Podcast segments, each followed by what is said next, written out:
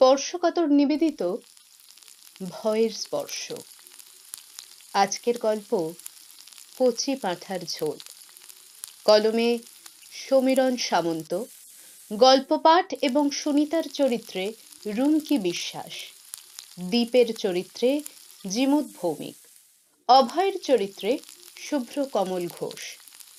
শুরু হচ্ছে গল্প কচি পাঁঠার ঝোল। আহ, বেশ ধোয়া উঠেছে। সর্ষের তেল গরম হয়েছে দেখছি। একটু চিনি দিয়ে দিই, কালারটা বেশ লাল হবে। তেজপাতা একটু ছিঁড়ে সাথে শুকনো লঙ্কার মাথাটা টেনে গরম তেলে ছেড়ে দিলাম। ফটফট করছে। শুকনো লঙ্কার ফোড়নের গন্ধটা দারুণ লাগে। আহ, অসাধারণ। বেশি দেরি করলে আবার পুড়ে যাবে। পেঁয়াজ কুচিগুলো ঢালতেই ছাত করে শব্দ খুন্তিটা দিয়ে একটু নেড়ে চেড়ে একটা থালা চাপা দিলাম। অপেক্ষা করলাম, পেঁয়াজটা যতক্ষণ একটু লালচে রং ধরে। সামান্য একটু ভেপে গেছে যখন রসুনটা দিয়ে দিই। এটা গলতেই বেশি সময় লাগে সব সময় তবে হ্যাঁ মাংসর পুরো ফ্লেভারটাই এই রসুন আর পেঁয়াজের ওপরই। যত ভালো মজবে, তত স্বাদ বাড়বে। ও হো বেশি কথা বলতে গিয়ে আদাটাই দেওয়া হবে না। সাথে একটু টমেটো কুচি অ্যাড করতে হবে। টমেটোর এই অ্যাসিডিক নেচারটা মাংস নরম আর সলিড করতে সাহায্য করে। আলাদা একটা বাটিতে হলুদ আর ঝাল লঙ্কার গুঁড়ো নিয়ে একটু জল মিশিয়ে পেস্ট করে নিলাম।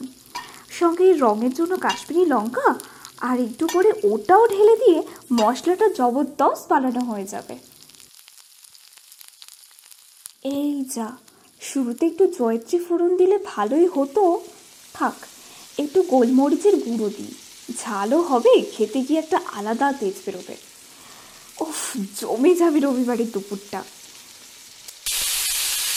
প্রেশার কুকারে মাংসটা আগের থেকেই রেডি ছিল।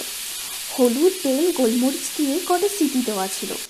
কুকারটা খুলে মাংসগুলো একটু দেখে নেব, অমনি। কে রে ভাই? আমার বাড়া ভাতে ছাই দিতে এলো, করছিলাম মনের সুখের রান্না। একা থাকি আমার ফ্ল্যাটে নো ঝামেলা, নো ঝাঁটি। কোন আপদ এলো এই সময় ঘর বয়ে? আর কি সময় পায় না? বিরক্তিকর শব্দটা আবারও বেজে উঠল।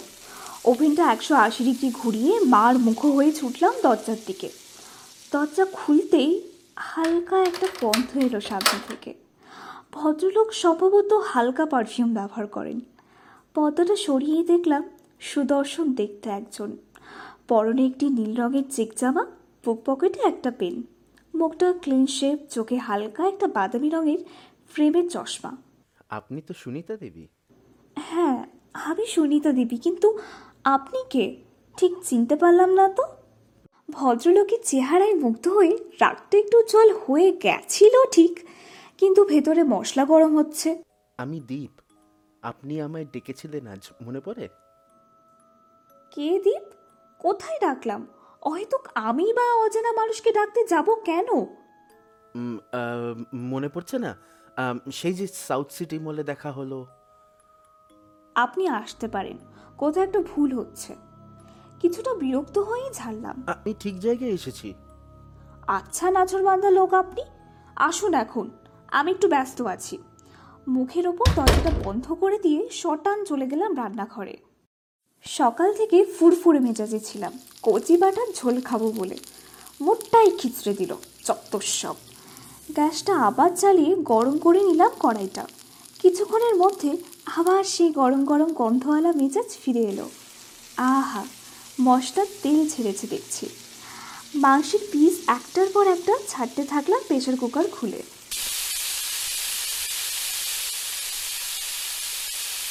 খুন্তি পেটা করে মাংসের মশলা সব দিকে মাখানোর পর থালা চাপা দিয়ে দিলাম। মাঝে মধ্যে দেখছি মশলা যাতে কড়াইয়ের নিচে লেগে না যায়, তাহলেই পুড়বে। এরই ফাঁকে ফাঁকে মাথায় ওই দীপ নামে ছেলেটির কথা মনে পড়ল। সত্যি কথা বলতে ওকে আমি চিনি না। কিন্তু কয়েক সপ্তাহ আমি সাউথ সিটি গিয়েছিলাম, এটা ঠিক। মা বাবার বলা ছেলেদের সাথে দেখা করতে। তবে তার নাম ছিল অভয়। ল পাশ করেছি। এখন প্রায় দু বছর প্র্যাকটিস পর্ব চলছে। আর একটু সময় কাটলে নিজের চেম্বার খুলবো বাড়ির কাছেই। এরই মধ্যে বাড়ি থেকে মাঝে মধ্যেই হিচকির মতো হুঙ্কার আসে ফোনে। বিয়েটা এবার সেরে ফেল, আমাদেরও তো বয়স হচ্ছে। মা বাবার আর কি। মাথা চিন্তা ছেড়ে ফেললেই বাজে। আরে বাবা, মেয়েরা কি স্বাবলম্বী হতে পারে না? বিয়ের পরই তো, এটা করবে না, ওটা করবে না এই বারণ সেই বারণ বিয়ে করার মানেটা যদি এটা হয়, তাহলে কি দরকার করার? জেনে শুনে নিজের স্বাধীনতায় লোহার খাঁচা তৈরি করা? আমি এই যুগের, কিন্তু আমার মা বাবা সেই আদি পৌরাণিক কালের। তাদের কাছে আমার ভাবনা, চিন্তার বিন্দুমাত্র কদর নেই। পারলে আমাকে গান ধর্ম মতে লাটা ছুকিয়ে দিলেই পারে। সেদিন অভয়ের সঙ্গে দেখা করতে চাইছিলাম না। কিন্তু জোর করে এক কথায় চাপে পড়েই যেতে হয়েছিল। এর আগেও কয়েকজনকে দেখেছি, কিন্তু সবার মধ্যে সমস্যা লেগেই আছে। অভয় দেখতে শুনতে ভালো এম বিএ আপাতত তাজ হোটেলে আছে। মাইনে মন্দ নয়। তবে কথাবার্তা শুনে বড্ড ইম্যাচিওর লাগল, যেটা আমার একদমই পছন্দ হয়নি। আজকালকার ছেলে হয়ে এতটা শিকেলে গোছের হয় কি করে? বিয়ের পর যদি সিঁদুর ডায় বা করি তাহলে নাকি ছেলের অকল্যাণ হয়? অভয়ের মায়ের বক্তব্য তাই।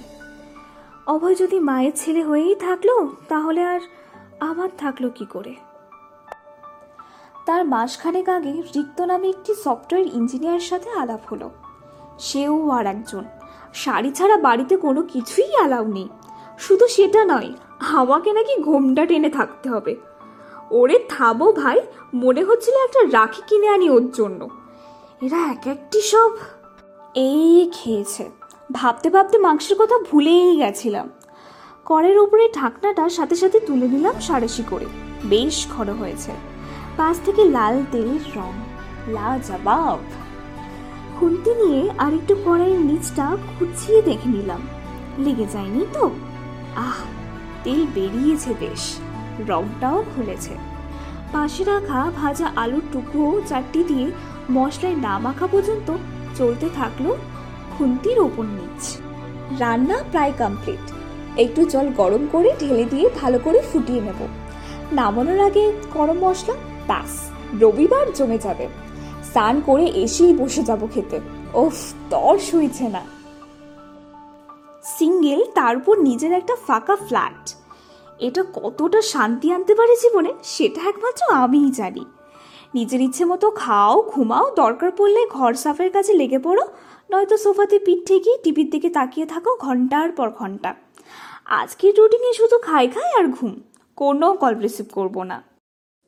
বেলা তিনটে বাজে প্রায়। ডিনার সেটে সাদা প্লেট ভরে রাখলাম, সাদা ঝরঝরে ভাত। সিটিতে একটু নুন আর বালি লেবু। মাংসের ঝোলটা একটা বড় বাটিতে নিলাম। আহা, গন্ধে ম ম করছে চারিদিকটা। ঝোলের আলুটা দিয়ে ভাত মেখে মাংসের কুচিটা মুখে দিতে যাব ঠিক তখনই। আবার বেল দিচ্ছে আসছি রে বাবা, আসছি।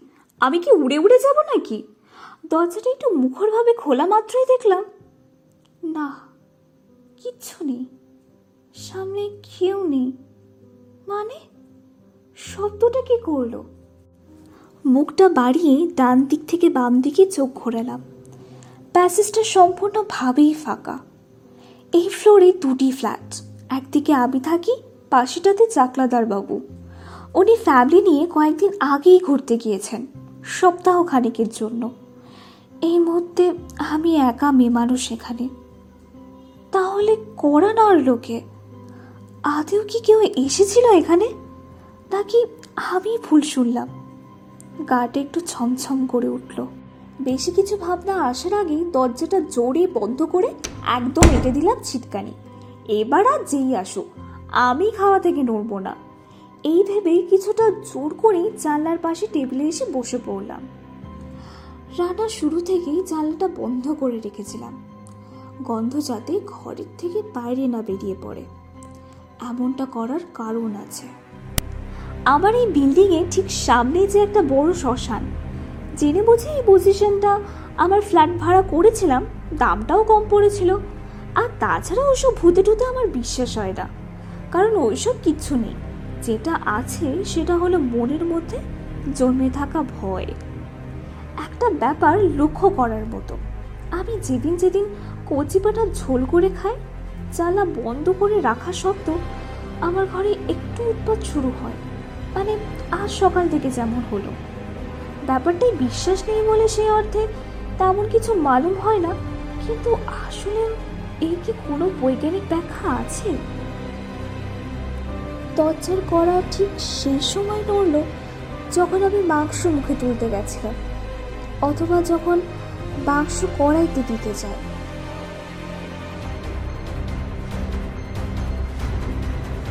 আবল তাবল ভাবতে ভাবতে আবার খানদানি খাবার ঠান্ডা হয়ে যাবে যে।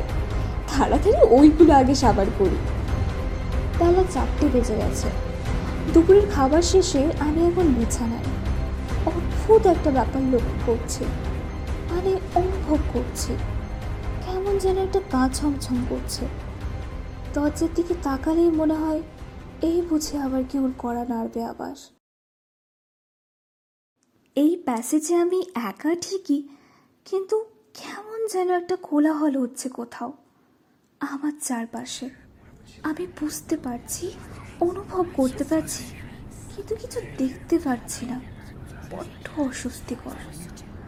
রোজ এটা অবশ্য হয় না, যেদিন যেদিন এরকম ছুটিতে রান্না করে খাবার খেয়ে শুই, একটু সমস্যা হয়। ঠিক যেন মনে হয়, ঘরের চারপাশে কিছু একটা চলছে। আমার অগোচরে। কিন্তু আমারই জন্য। ইচ্ছে করছে না এসবে পাত্তা দিতে। অভয়ের কথা আবার মনে পড়ল।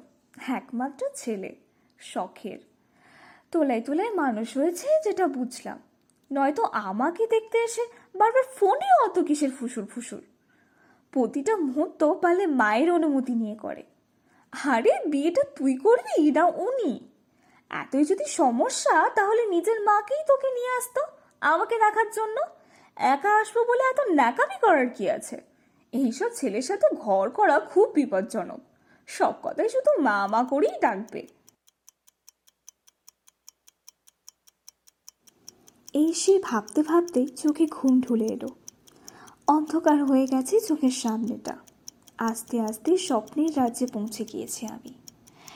দৃশ্যপট খুব স্পষ্ট। এক মাস আগের কথা। সাউথ সিটি মল গরমকালের বিকেল চারটে। অভয় দাঁড়িয়ে রয়েছে ঠিক থার্ড ফ্লোরে। যেখানে কাচের ফ্লোর বানানো হয়েছে ঠিক তার লাগোয়া। হাতে ফোন ধরা। যাওয়া মাত্রই মাকে ফোনে জানিয়ে দিল, আমি এসেছি। মিনিট দুয়েকের আলাপের পর্ব সেরে যখন একটা জায়গায় বসার জন্য স্থির করলাম, মায়ের কাছে আবার ফোন চলে গেল, কোথায় বসবে? মিনিট দুই আমাদের কথা চলল। তারপর উনি যখন শুনলেন, আমি নতুন চেম্বার খুলব বিয়ের পর, আবার ফোন গেল বিচারকের কাছে। সব শুনে উনি বললেন, ওনার মা বলেছেন, তাদের মেয়েরা বিয়ের পর ঘরেই থাকে শুধু, চেম্বার টেম্বার করলে হবে না। আমি স্পষ্ট কথা এক বাক্যে জিজ্ঞেস করলাম, আপনার কি আমাকে পছন্দ? নাকি সেটাও বলতে ফোনে কথা বলতে হবে? লজ্জা পেয়েছি কিনা জানি না। উনি শুধু মাথা নাড়ালেন ওপর নিচ। নিচু মুখে। আপনি কি চান তাহলে? বললাম। মানে মা যেটা বলবে সেটাই হবে। মাথা তুলে অকপটে বলে দিল অভয় বিশেষ কোনো কথা না বাড়িয়ে বাড়ি ফেরার কথা ঘোষণা করলাম। একটু অপ্রস্তুত হয়ে অভয় বলল আমি ড্রপ করে দেবো আপনাকে। চলুন। তার জন্য নিশ্চয়ই পারমিশন লাগবে? একটু চোখাসরে কথাটা বের হলো। লজ্জা দেবেন না। কাউকে কিছু বলার দরকার নেই। আপনার বাড়ি আমার যাওয়ার পথেই পড়ে। হলুদ ট্যাক্সিতে দুজনা দুদিকে বসে। ভালো লাগছিল ফুরফুরে হাওয়া খেতে। খিদেও একটু পেয়েছিল তা একটা কেকের প্যাকেট কাটলাম। অভয়কেও দিলাম। জল তেষ্টা পেয়েছিল দেখে আমি আমার জলের বোতলটা দিলাম। জল পান করার পর থেকেই একটু যেন অস্বাভাবিক লাগল ওকে। এতক্ষণ যেন কোনো কিছুর মধ্যে বন্দি ছিল। এখন একটু ফ্রি হয়েছে হয়তো। গাড়িতে টুকটাক কথা বলতে বলতে কখন যে আমার বাড়ির কাছে এসে পড়লাম বুঝতেই পারিনি। হঠাৎ করে ঠিক সেই মধ্যে অভয় মাথা ধরে বসে কিছু একটা করছিল। দেখে মনে হলো কিছু একটা সমস্যা হয়েছে। আমি সময় নষ্ট না করে ওকে আমার ঘরে নিয়ে এলাম। দরজার ঘরের ওই সোফাটাতে যখন অভয় নিজের সম্পূর্ণ শরীরটা এলিয়ে দিল, দেখে মনে হলো কোন এক নিষ্পাপ দুধের শিশু ঘুমিয়েছে। শিশু? শিশু নয় তো, কচি পাঠা একটা।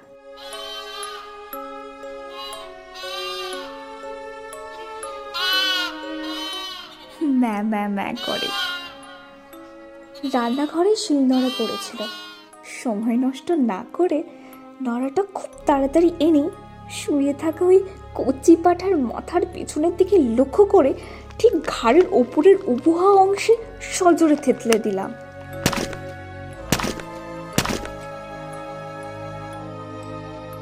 ঘুমটা ভেঙে গেল, আর ঠিক তখনই মনে পড়ে গেল দ্বীপের কথা। যে সকালে এসেছিল? মনে পড়েছে এবার। দ্বীপের সাথে তো গেল সপ্তাহে দেখা করেছিলাম। ভাবাবার কথা অনুযায়ী। যদিও এখন সে নুন, হলুদ, গোলমরিচে ডুবে গেছে। দেখলাম বাবা ফোন করেছে। আবার নতুন একটা কচি পাঠা। জলের বোতলের পাশে থাকা ঘুমের ওষুধটা দেখে নিলাম।